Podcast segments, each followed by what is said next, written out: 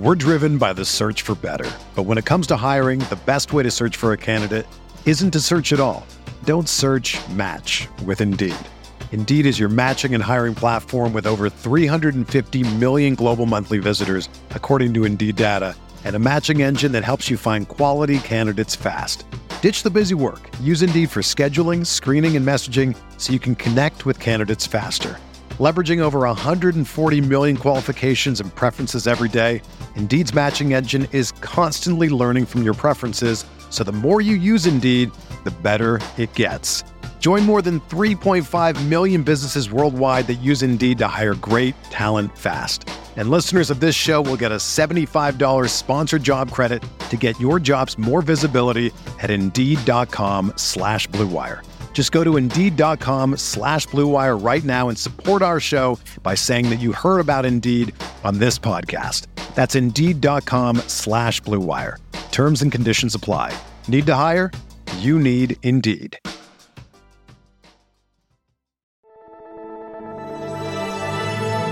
Blue Wire. First pick in the 1991 NBA draft, the Charlotte Hornets select Larry Johnson from University I'm not supposed to be here, man. A lot of people from where I'm from, you know, don't don't make it.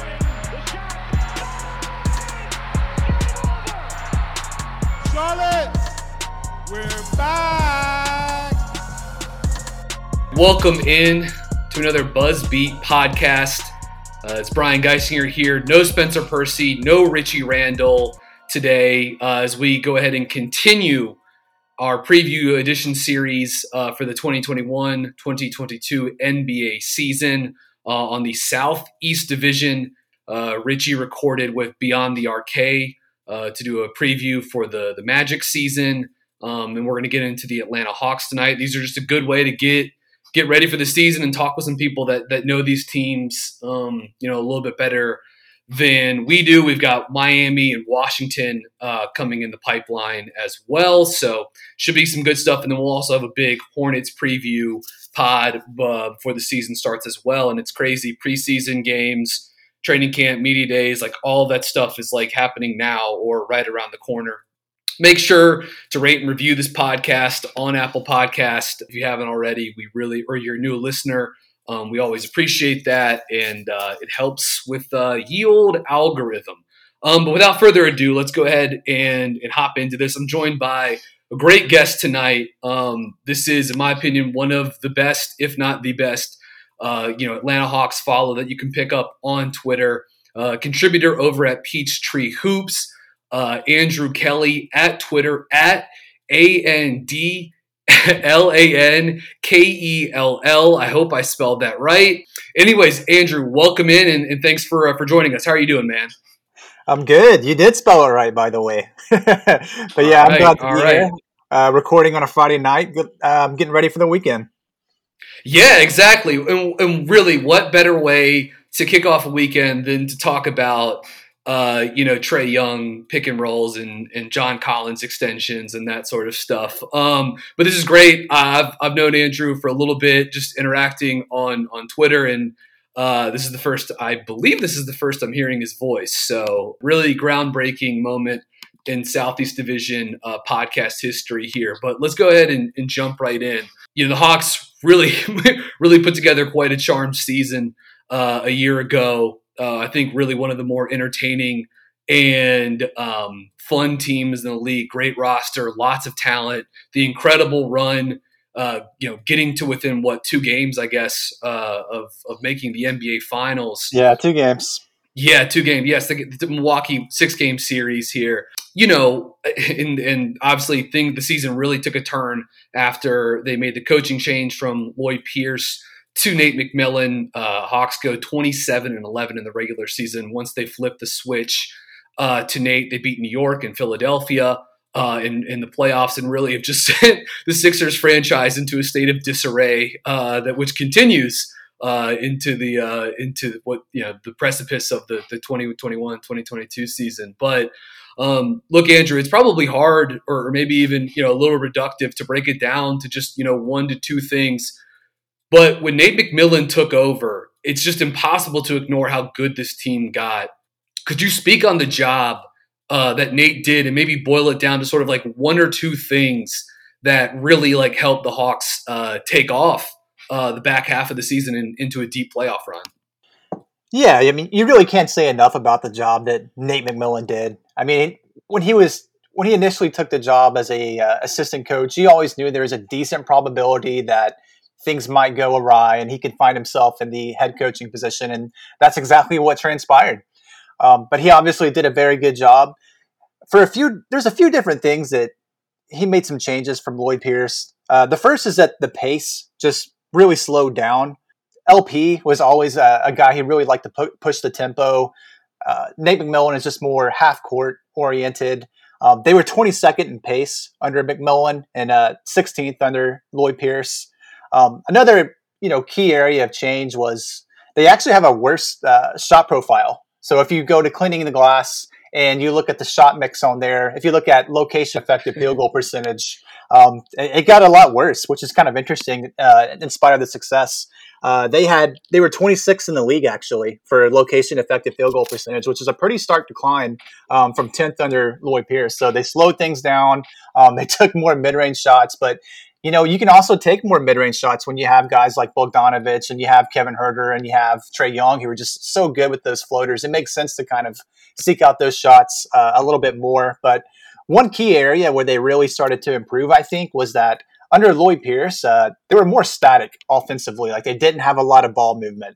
Um, if you look at second spectrum data, they were 28th in the league in off ball screens under Lloyd Pierce. And then um, under Nate McMillan, they improved to 11th. So I think that was uh, a key area improvement was just doing more off the ball. Uh, this was especially beneficial for Bogdan Bogdanovich, who's a very good shooter off screens. Um, they started to utilize him more in half court sets that way. Um, so doing more off ball, I think, was a key area of improvement. And uh, finally, one other area where they just really improved under, under McMillan was uh, the fourth quarter. They were one of the first, uh, one of the worst fourth quarter teams in the league under Lloyd Pierce. They just had a lot of blown leads. They just couldn't execute down the stretch. Uh, they lack poise, and that improved dramatically under McMillan. So, um, you know, he slowed the pace down. They did more off ball. Um, they did have a worse shooting profile, so I think that's you know of note, and that's something that could be a factor potentially next year. But overall, I mean, Lloyd Pierce, I mean, excuse me, uh, Nate McMillan is just more old school. You know, he likes to make sure guys are getting their touches and getting involved, and I just think that he brought more of a calming presence, and you know, that's that's more of a, I guess, you know, less tangible observation, but they were just more poised, I would say, under McMillan. Yeah, it's interesting to think about the the shot profile being what it was when you have like a megawatt creator like Trae, like running pick and roll. Like it feels like everything should just yeah. be like you know, pull up threes, kick out threes yep. in like and, rim, you know. And that's um, interesting um, too, because that's really what Lloyd Pierce's system was. Like they, it yeah. was like a pretty, you know, straightforward spread pick and roll kind of mm-hmm. offense where it was just, you know, Trae as a quarterback and pick and roll over and over and over. And then you have, you know, McMillan where he's like actually running floppy sets. You know, you don't see yeah. that too often anymore, yeah. but he, he does run that. But, you know, he, he did a better job, I think, of connecting pieces. You know, everybody kind of felt like they were part of the offense uh, under McMillan that they may have not under under Pierce. Yeah, that's a great point. And like you can tell, I've actually gone and re I've, I've recently I've rewatched a couple uh, Hornets Hawks games. Um, one was when Lloyd when when LP was still coaching them, and, and one was later in the season with Nate. And obviously, I watched Atlanta. Uh, you know, basically every game they played in the postseason. You talked about those floppy sets, like you know, floppy's not exactly like splitting the atom, but it, you don't, you know, in terms of like off ball movement. I mean, people have been, that's like a, you know, people have been running floppy for a long time. People are going to keep running floppy because it, it works. And, and, you know, Nate is, has, has sort of an old school approach to some aspects of, of how he, you know, how he runs a program. But I love that set. And they've got the guys to do it. Like they've, you know, you, you got, you have Kevin Huerter, you have Bogdanovich, you have Cam Reddish. Who I, I, know this was a bit of a lost year we, for him in, in, in, certain ways, and we can talk about Reddish more if we want to. But especially guys like Huerter and Bogdanovich, just like the perfect guys to, to bring off movement, put him in put him in off ball games like that. And I even loved how like on those on some of those floppy sets, yes, you're trying to get Bogdanovich coming off a screen or Huerter coming off a, a pin down. But I also kind of like that it, it's it can scramble the defense a little bit while Trae's pounding it up top, and then all of a sudden he can just get it and go right down the middle. Like everyone starts focusing on oh hell, you know, Bogdanovich is curling off a screen. He's hasn't missed in you know all night, and then all of a sudden Trae can just go one on one with the sort of with the defense bent. It's just a nice way to get a little bit of just um, I don't know off ball motion, scramble the defense around a little bit before just letting Trae get to his drive game and uh, and and you know get downhill and get into the paint, which is something he's obviously um, incredible at doing. And and I, and I want I want to talk a little bit about Trae. you can't just say it. You just cannot say enough about what this dude did in the playoffs. The numbers are bonkers 29, 10, uh, you know, nine threes, nine three point attempts per game, nine free throw attempts per game. Uh, just controlled everything, had an answer for every pick and roll coverage that every team threw at him. It was amazing, constantly turning the corner. If you took away that, he would counter, reject the screen, or get to his pull up game. Just incredible on the fly problem solving. Uh, you know, for you, when you when you look at Trae and what he did this season and really coming on strong in the playoffs, what do you think struck out most about his development? Either the fact that he sort of like held up um, defensively, or just really like the the pick and roll decision making, and sort of where do you see Trae going? Um, I, I guess into what is what will now be his uh, his fourth NBA season. Yeah, I think that you know you never really know what to expect from guys in their first playoff series, but it's just like this is the player that he's been for several years mm-hmm. now. You know, like there's nothing that really, I guess, surprised me too much, at least from the offensive side. I mean, this is just you know what he does. I mean, it's cool to see it on the big stage. You know, I mean, yeah. he had the game winner in his first playoff game on the road in like a very good garden environment. So that was obviously very impressive. Uh, he's somebody that really just kind of feeds off the crowd and, you know, people booing him. Um, but really, when I think about, you know, where can he grow going forward? I mean, I think that most people just kind of begin with, you know, the off ball stuff. You know, he's, he's very, very, very much an on ball player. Um, so that that can be sort of problematic in some ways when you're trying to get other guys, you know, reps on the ball like Kevin Huerter, Bogdanovich, guys like that. But it's just so hard to take him off the ball too because it's just it's such yeah. pristine offense where you can just give him the ball and pick and roll, you know, 20 plus times a game and like you're you're scoring at a very efficient level. He's producing shots for others. So that's a difficult area to see him really making major strides. You know, yeah but he's you know historically he's been a good you know catch and shoot shooter so it'd be nice to get him more looks there and just get other you know other guys involved in the offense at times but there really wasn't a ton that you know really surprised me i, I think you, you made a comment earlier that um, his defense was maybe uh, less bad i guess than people yeah. expected in the playoffs um, i think some of that too is just that most players, with the exception of like good primaries, just don't have like the isolation abilities to really take advantage of a bad defender. You know, th- th- that gets you outside of your core offense in a lot of ways. So most, you know, most teams just don't have this secondary talent that can, you know, take advantage of these kind of matchups with Trae. You know, Reggie Bullock isn't going to like burn Trae Young in isolation most of the time. Yeah. Um, so he was able to be hidden better than I think some people expected. He wasn't, you know, quite the detriment that I think people may have thought that he could be in the playoffs. And it was also kind of favorable matchup wise too. Like neither New York nor Philly really had the personnel to like abuse him that some other teams mm-hmm. like Brooklyn might. But yeah, uh, I think off ball is really where you like to see him grow. Uh, just reducing turnovers. That's that's always a thing for young players, and I like to see him develop more of a mid-range game too. He has that incredible floater, but it'd be nice to see him develop kind of like an elbow jumper, sort of an in-between game there too. Mm-hmm. So really, a few you know kind of minor areas because his offense is just so good already, and you know obviously you'd like to see him get better from three. That's that's another thing too, where yeah. um, you know the, his reputation doesn't quite match the results from him. You know, I think he shot 31% from from deep in the playoffs. He, he has a very tough shot profile, so it's always tough to be efficient on those. And three point shooting is something that guys tend to get better on uh, over their career. So I would expect that with Trae too. But that's another area he can improve. You know, off ball um, decision making. Uh, mid-range jump, uh, mid-range jumpers, and uh, I, th- I, think just overall three-point shooting is where he where he could uh, stand to improve. Yeah, the pull up three seems like the the sort of like the low hanging fruit, obvious thing to to to get to. Like if he if he ever got that to like the the high 30s reliably, like I mean he's already like kind of impossible to guard in the the pick and roll. And I, I totally know what you mean about um, about just like wanting the ball in his hands as much as possible. You know, someone who has followed the Hornets seriously uh, the last you know decade or whatever. You know, I, Kemba Walker was not I don't think the sort of like north south passer and decision maker that Trae was, but yeah, you just you wanted it to be pick and roll with him because you're just like that they, they couldn't ask for a better possession really than having this guy just sort of like spread out and, and let you know let him go to work. And, and it feels like the the mid range could be something that like he almost doesn't even need that until like he like loses a step, you know, and then he can like as he like turns to like the back half of his career, a la Chris Paul or whatever, then he can really yeah you know, exactly maybe, maybe, you know really get to that elbow game a little bit more. I feel what you're saying about the the matchups maybe not being like less exploitable for teams to pick on him. And one of the Hornets games I was watching, you know, they recently again, you know, they went at Trae with Hayward a lot uh, in two man actions with LaMelo, and, uh, and and had some success doing that. But do you think having so many long, rangy wing guys behind him, uh, or that guys that you can use to switch out, switch behind the plate, your DeAndre Hunter, Cam Reddish, and then you have a guy like Clint Capela who phenomenal last season, and, and if you you know we can talk about Clint as well because he was so damn good.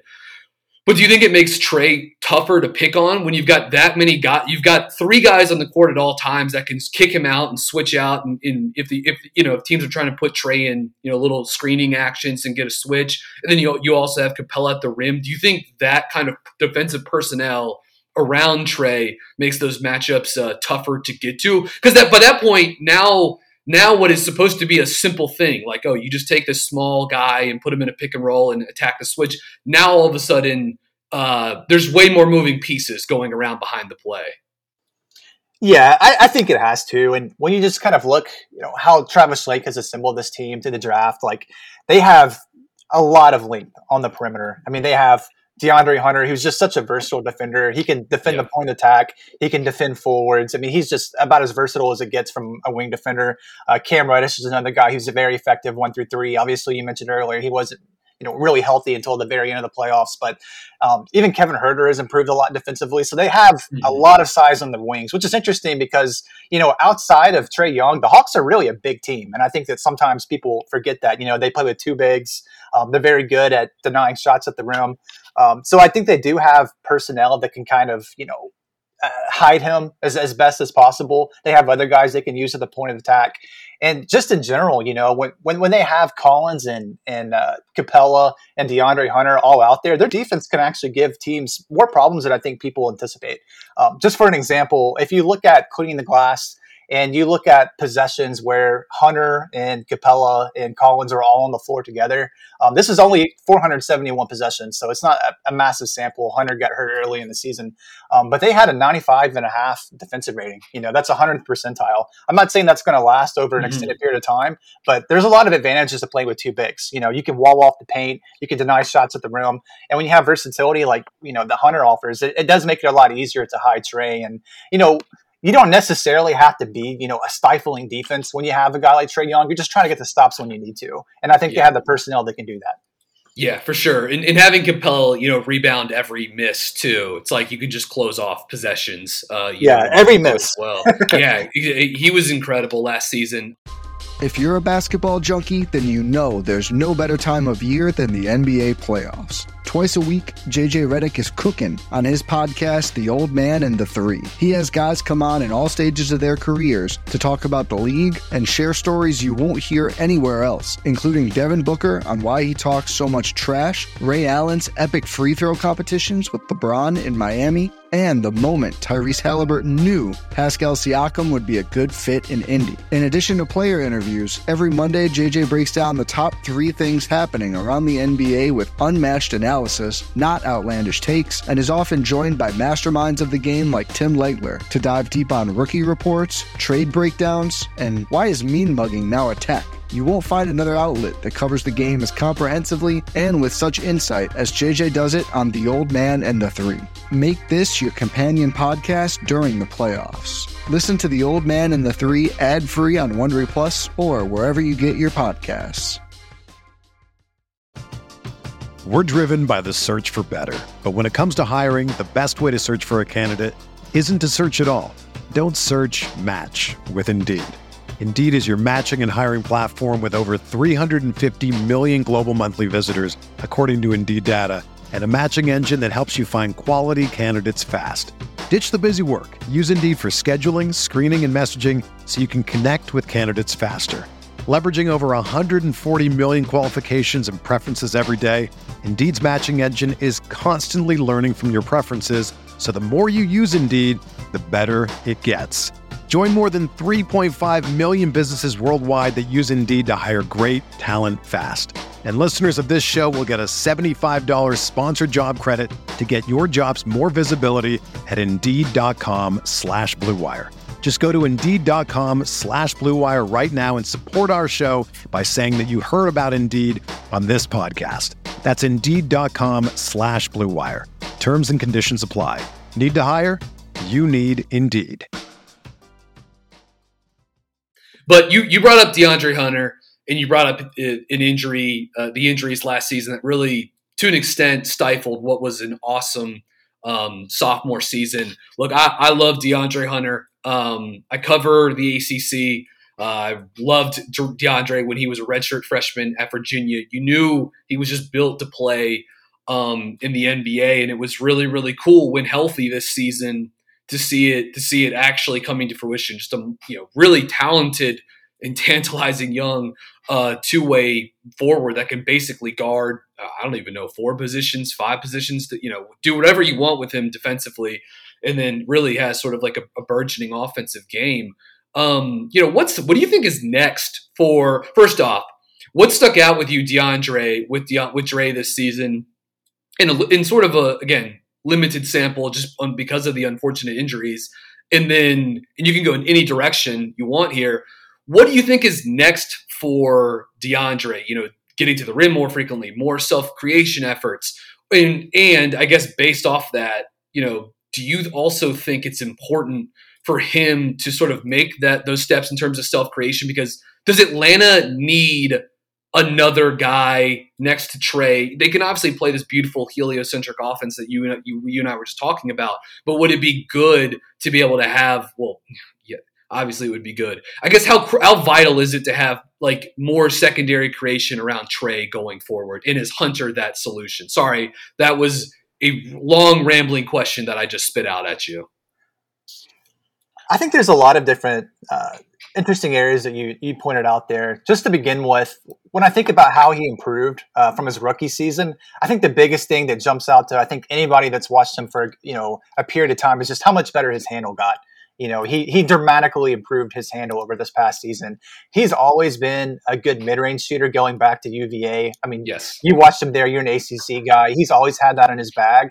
Um, yeah. But the, the, refinements that he made to his handle uh, in the offseason really allowed him to get to his spots, and he can just kill you from there when he once he gets to mid-range.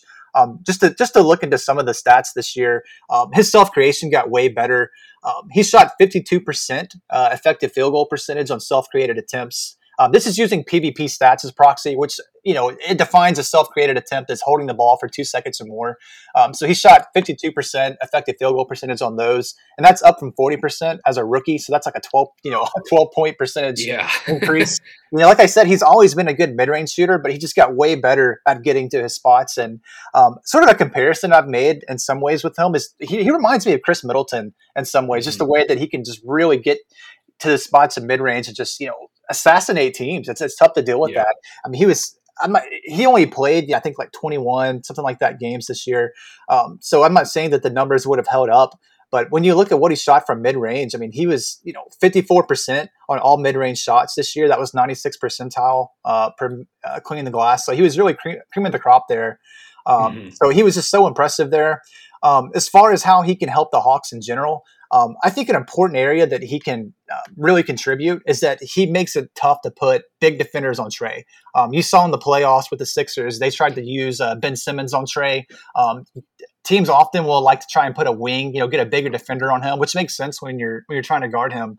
Um, but when you have a guy like DeAndre Hunter, often you'll get a favorable cross match. So if you mm-hmm. get DeAndre Hunter matched up with like a six four guard that you know should be on Trae or something like that, um, he can post them up. Um, he can take them off the dribble, and that just makes it a lot harder to use uh, your best defender, even if that's a big wing on on Trae. And that just you develop more counters that way. You know, I think an important part of playoff basketball is just having a lot of different counters. You know, if you can have secondary creators that are capable of taking guys off the dribble, that are capable of resetting a possession and creating for others, I mean, that's ideally what you want.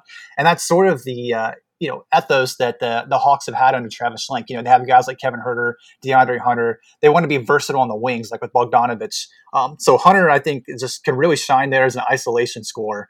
Um, so I think that you know he needs to improve as a passer. I think that's like a big area. You see it every now and then. He'll flash a nice pass, but it's not consistent. So that's really what I'm looking for uh, from him next year because we've seen the scoring increase. Um, so mm-hmm. I like to see him improve there. But yeah, he's he's a critical piece for them when he's healthy. Yeah, I, again, one of the Atlanta Charlotte games I rewatched recently, um, it, it, was like less sort of like self creation and more of him just like attacking off advantage. But he was just a a closeout monster in this game. Just like it, you know, Trae would draw draw extra help, kick it to Dre, and he was just like it, in the second half. It was just like there was this stretch of like seven possessions, and it was like on five or six of them, it was just like, yeah. oh, DeAndre attacked the closeout, layup, DeAndre pull up, DeAndre drop off for a dunk to Capela. It was just, it was hilarious. And you mentioned his like the face up ISO, ISO, all that game. Again, the flashes of that at Virginia were real.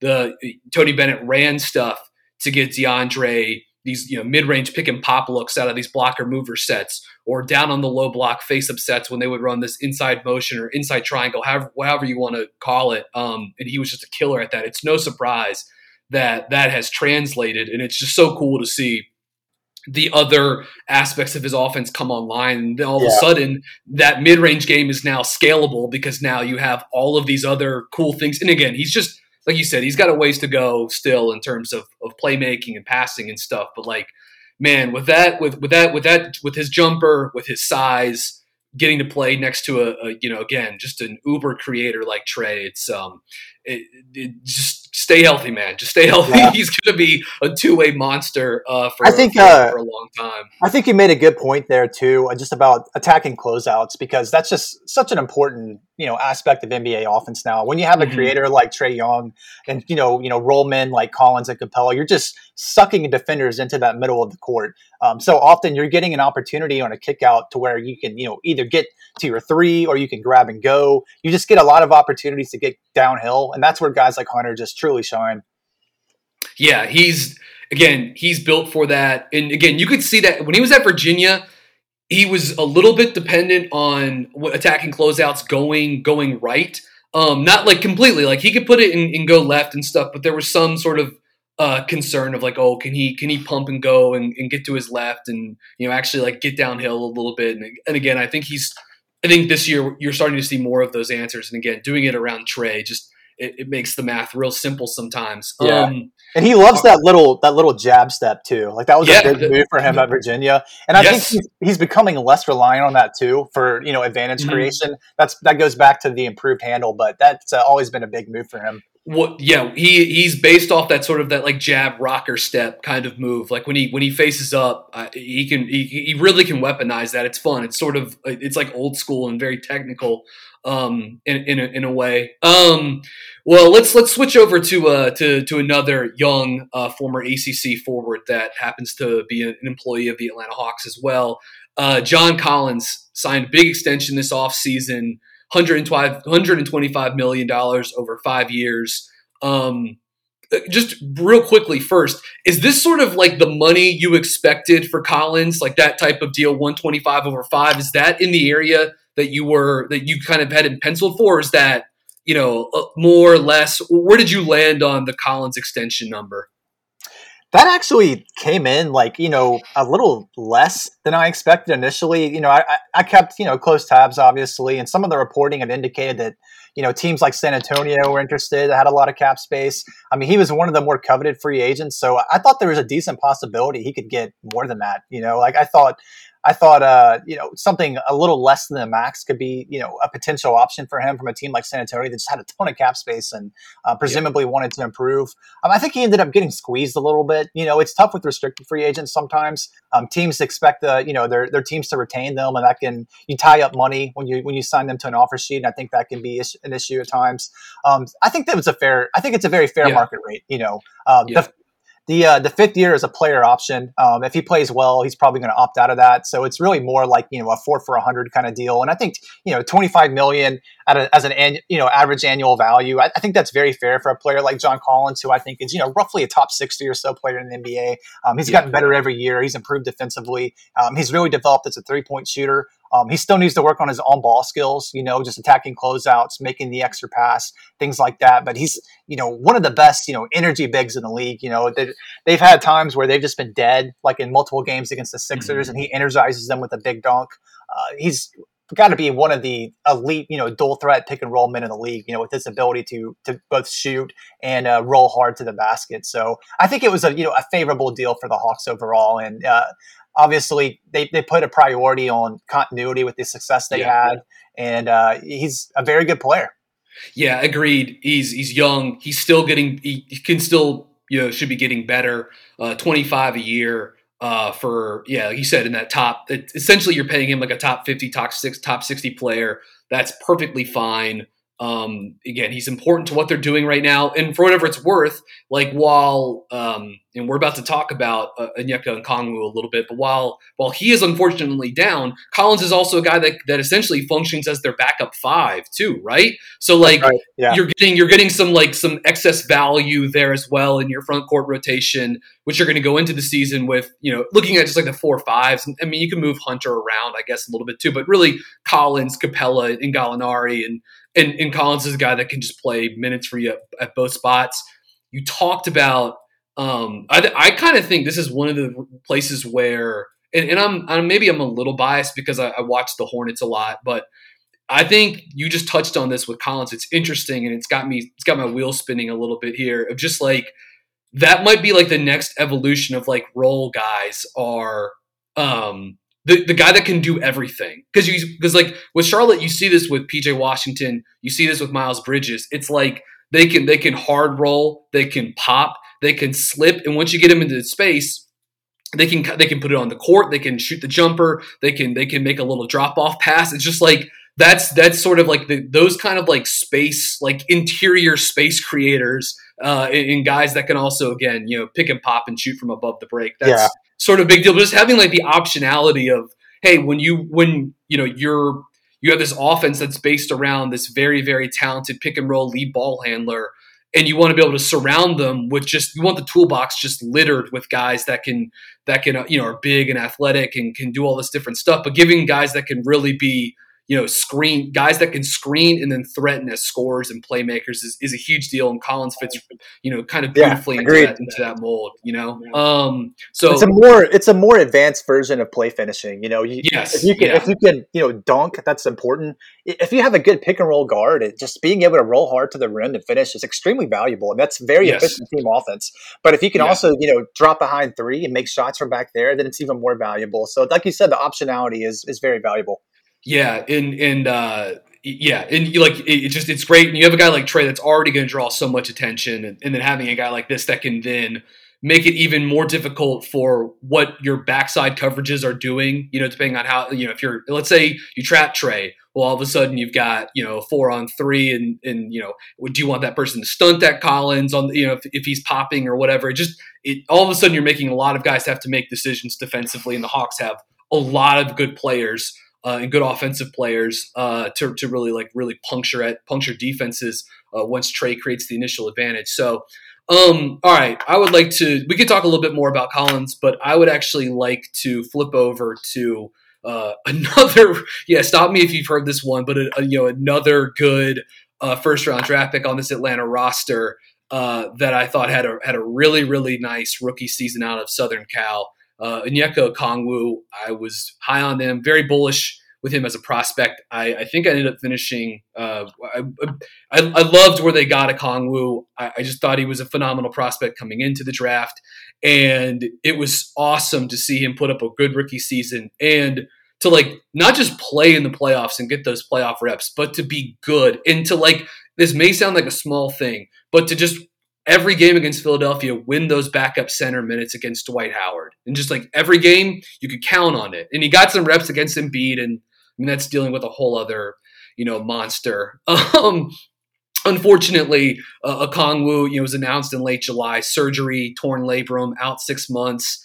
Um, I, I, believe, and you can correct me if, if I'm wrong on this, but I believe the expected return is is January this season. Yeah, I mean, yeah, they're they're yeah. hoping for January. Okay, that sounds good. I mean, there's no there's just no need to rush him back, um, especially a guy like this that I would imagine is probably uh, you know a building block for them in, in some way, shape, or form.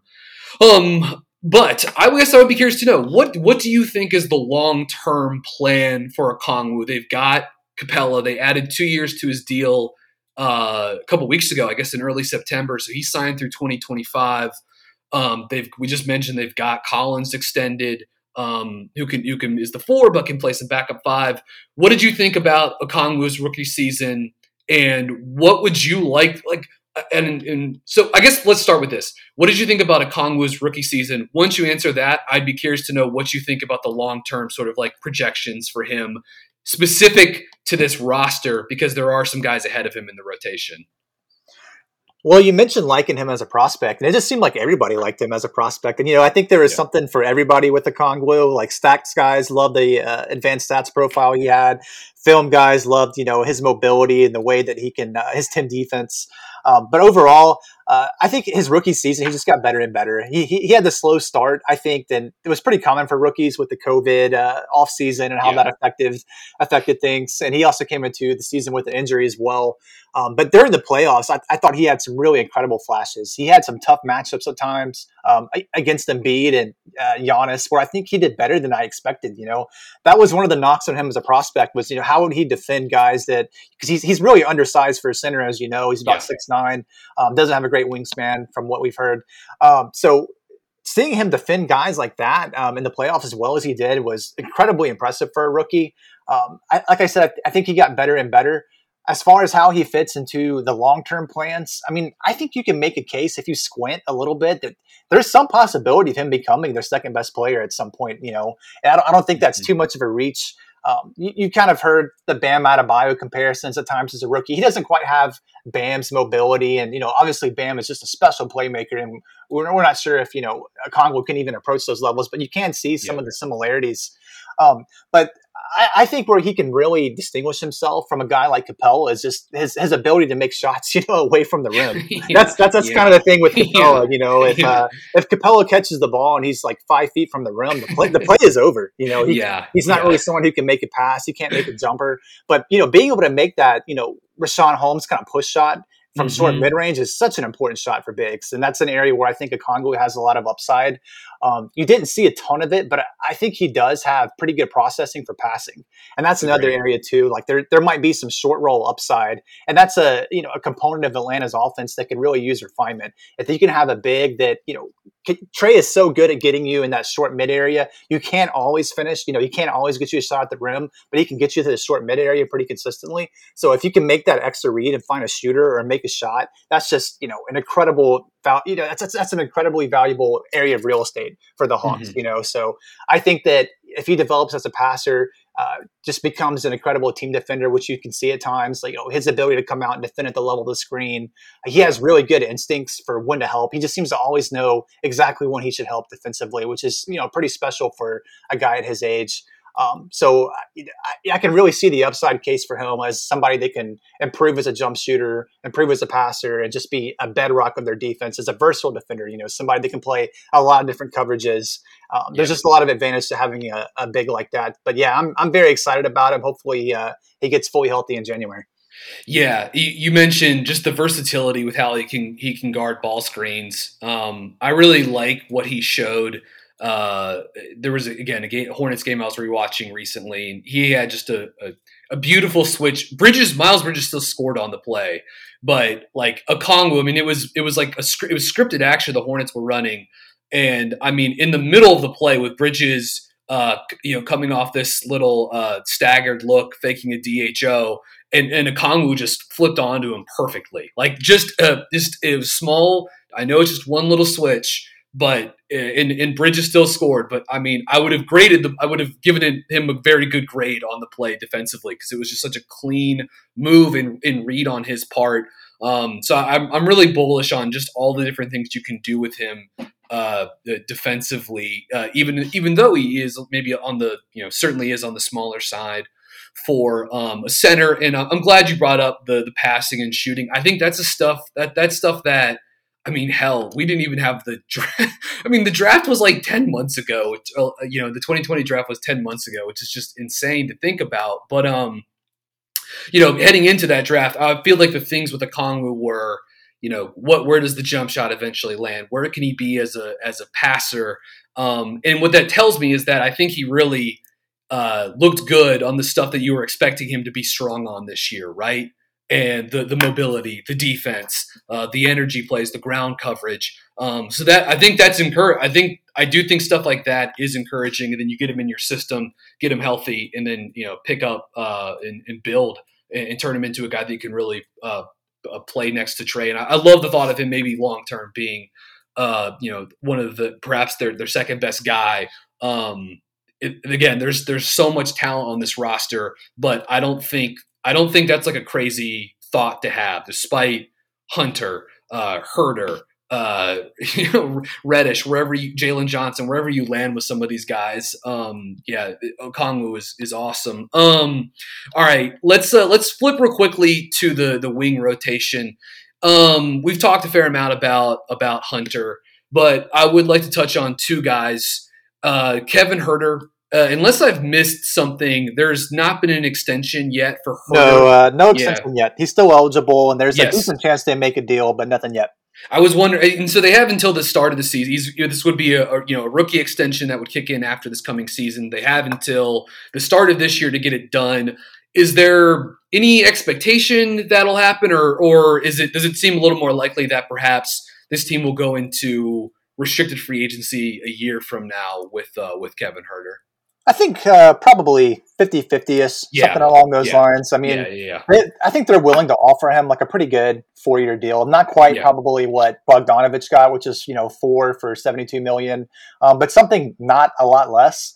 Yeah. Um, but you know, with with the premium on guys with Huerter's skill set and free agency, he may just you know think it's more advantageous for himself to to not sign that yeah. extension and try and chase a bigger deal. But I think there's a pretty good chance they do they do end up extending him 50-50 probably. I, I think that's I think those I think that sounds about right. I mean, he's going to get paid, like you said, he's going to get paid either way. He's such a good offensive player. You can do secondary ball handling, the movement shooting, uh, the size, like he can just do so much for you offensively on the wing. He's very, uh, very good uh, young offensive uh, guard. I really like him a lot.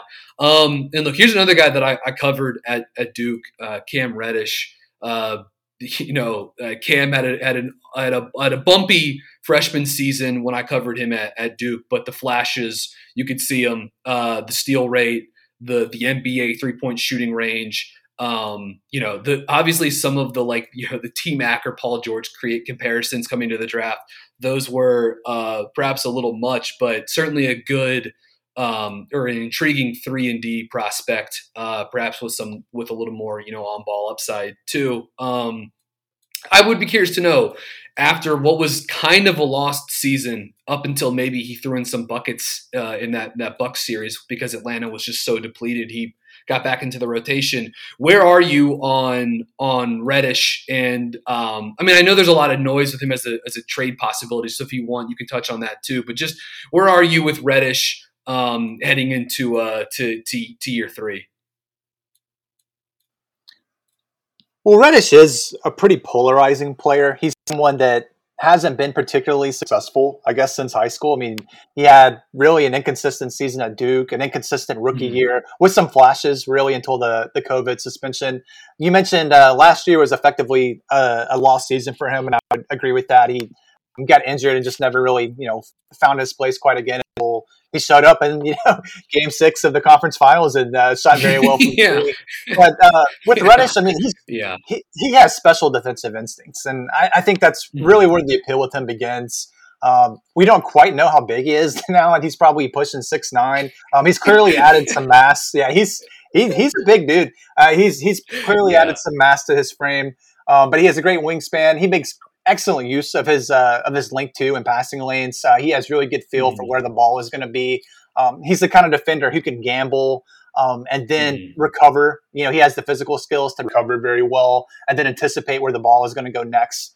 Um, so he has really special upside there. He's a good defender one through three. Um, they've put him on Kyrie Irving at times. Um, they put mm-hmm. him on Kevin Durant at times. He's, he can really defend a lot of different guys. Uh, very special team defender. That's really where uh, the positives begin with him. Offensively, it's just really been a mess for him. You know, I mean, he hasn't yeah. shot well from deep. Um, his stroke is looking consistent at times. He has elbow flare. Um, he has periods where he is shooting pretty well from deep, but um, he turns it over a lot. Um, he's not a great decision maker. Um, he does get fouled at a pretty good rate. He, he gets a pretty favorable whistle. Um, he, he plays more like a, a big guard, really, than a forward. You know, he has more of a guards game. He doesn't have a lot of vertical pop. You know, he has good fluidity. I think that you know he's yeah. probably underrated as an athlete in some ways because he is fast and he's fluid, but um, he doesn't get a lot of lift at the rim, and that shows up in his finishing numbers. Um, so he's really someone that the Hawks will be looking for more consistency for. Uh, from that's what uh, Travis Schlenk has really harped on that, that they're looking for from Reddish. Just um, when you look at their rotation, uh, they just have so much talent uh, on the perimeter already. So the expectations for him aren't super high. They just really need solid rotation play. That's really what they're looking for from him. So mm-hmm. if he can deliver that, uh, it would be a big step in the in the right direction. But he's someone that is in somewhat of a tenuous position. You know, when you look at the talent they have, uh, the the owner has already made comments about how they probably can't keep everybody. I mean, that's just you know kind of being realistic. So he's yeah. someone that you know it wouldn't be a surprise if he was traded. But uh, there's I think there's something there with Reddish. I've always been relatively optimistic. I mean, I've never really bought uh, the Paul George comparisons. I've always thought, you know, maybe something more along the lines of like a, you know, a Houston Rockets Trevor Ariza, something yes, like that. Yes, you know? yes, um, that's, exactly. that's what I think you're looking for from him. So it's it's a big it's a big year for him, clearly. Yeah, I mean, you mentioned uh, all of all of those struggles that you just you touched touched on uh, beautifully with his offense. Like it, everyone who watched him at Duke could have predicted that the rim finishing, um, the, the, the inconsistent shooting stroke. It was again he really struggled to finish at the rim, finish over guys, finish through contact uh, when he was during that during that one season in Durham. But clearly a lot of talent. You mentioned the length and passing lanes. I think that's really when he's at his best defensively um, is when he's doing that stuff. And yeah, I feel like there was a week this off season where like I, I, feel like I was catching some of Hawks Twitter where people were talking a lot about how tall Reddish is now. There's a lot of people like looking at uh, screen grabs yep, and like yep. you're like, oh look, he's standing next to Jayson Tatum, who's like you know this tall and. Oh, he, he's got to be six nine now. Um, so I, I, was enjoying that. It was a funny little uh, thing that popped up uh, this off season. But um, all right, let's do some quick hitters uh, and get you out of here. I re- again, uh, Really appreciate all the time here. What would you again? We'll keep these things quick, but what do you think uh, starting lineup and closing lineup for the uh, the Hawks this season? Well, they have a they have different options. I mean, the starting lineup yeah. I think is going to be pretty straightforward. It's going to be Trae at the one, Bogdan Bogdanovich at the two, DeAndre Hunter at the three, John Collins at the four, uh, Clint Capela at the five. I think that's pretty much set. Um, as far as closing the lineup, they do have some different options. I mean, Capela, sometimes you want to take him off and you can put in Gallinari and then play Collins at the five. Um, mm-hmm. They will close with Capela sometimes. So, really, I would say that um, it's most likely going to be either Capela or Collins at the five for, for closing. But um, they have a lot of options. You know, sometimes Huerter can work yeah. in there. There's just a lot of different guys that can get hot. Lou Williams can get hot. They can close with him sometimes. Um, but yeah, they have they have a lot of options. Yeah, they, they really do. Uh, in the just the versatility of the guys that are you know two through four, and and really Collins and, and Okongwu being able to play even you know Collins being able to play the four the five, Okongwu being able to do give you do a bunch of stuff at the center position. Just uh, really incredible versatility uh, on the on the wings on this roster. All right, you may not have something, so I hate to, I hate to put you on the spot like this, but do you have a bold prediction for Atlanta uh, this season? and, and one that you're comfortable sharing on the podcast here. Yeah, I think so. You know, we talked about DeAndre Hunter uh, earlier in the podcast. I mean, he was really a top 75 player in the league, honestly, for the first 20 or so games that he was healthy. A, very critical two way piece. I think he's going to build on that this coming season. He appears to be getting fully healthy from uh, his knee injury, and I, I, think he can make the leap to uh, an all-star player in his second year. I mean, I think the Hawks are going to be pretty good. You know, a three or four seed. I think he's the kind of guy that will garner respect from coaches. And I'll say as my bold protection uh, that he, he, makes the All Stars this year. I love it, and, and I like. I, I certainly like. Yeah, the the prospects of Atlanta perhaps as the top four team in the Eastern Conference. Um, it's going to be competitive in that range, but the, they this team could be they're going to be interesting no matter what, and they also could be really really good. Um, well, look, Andrew, I cannot thank you again uh, for your time coming on here. Uh, we really appreciate you uh, being a part of the the Southeast uh, uh, Southeast Division preview with the Atlanta Hawks. Anything you'd like to promote here, or if you want to tell people where they can follow you on on Twitter? I know we touched on that at the top, but if you want to plug it again here at the end, uh, the floor is yours. Yeah, I appreciate you having me on. It's it's cool to be in a Hornets pod. I think that they're one of the most fun teams to watch in the league. You know, we've yeah. seen some some really special, I think, uh, seasons from rookie guards recently. We've had Ja Morant and Trae, and I think that you know I know LaMelo had the injury, but from start to finish, I mean, I think he might have had the best rookie season that we've seen among those young point guards in recent years, and I think that says a lot about the talent that he is. So he's a player that you know, in a team that I'm really looking forward to watching next season. You can find me on Twitter, A Kelly, uh, A N D L A N K E L uh, on Twitter. Um, I write for Peachtree Hoops. Um, but you know, mostly I just I, I, like to fire off the takes on Twitter, have a good time. You know, yeah, not too much, not like too much content, but you know, uh, yeah, yeah, yeah. I appreciate yeah. you having me on. I'm looking forward to watching the Hornets uh, next year. I'm a big PJ Washington fan. I really like the step that uh, Miles Bridges made this past season, and yeah. I like the draft too. So excited to watch them. Yeah, the uh, the I eighty five uh, rivalry, uh, Atlanta and Charlotte. There's some really really intriguing players, uh, young athletes on, on on both those two rosters. But yeah, make sure you follow Andrew. Just great Hawks content on Twitter. Um, and, and, sort of a must follow, I think, really for for paying attention to what is going to be could be you know one of the top seven, eight, ten teams in the league next season. That's that's getting better and has a has a ton of good young players and and, and a guy like Trae that they're going to build around and just be um, probably a, a, competitive and very good product for a, a long, long time here. But anyways, uh, we appreciate everyone tuning in to this episode of Buzz Beat. Uh, keep it tuned in, I guess, uh, for more Southeast Division previews on the horizon. See you guys next time.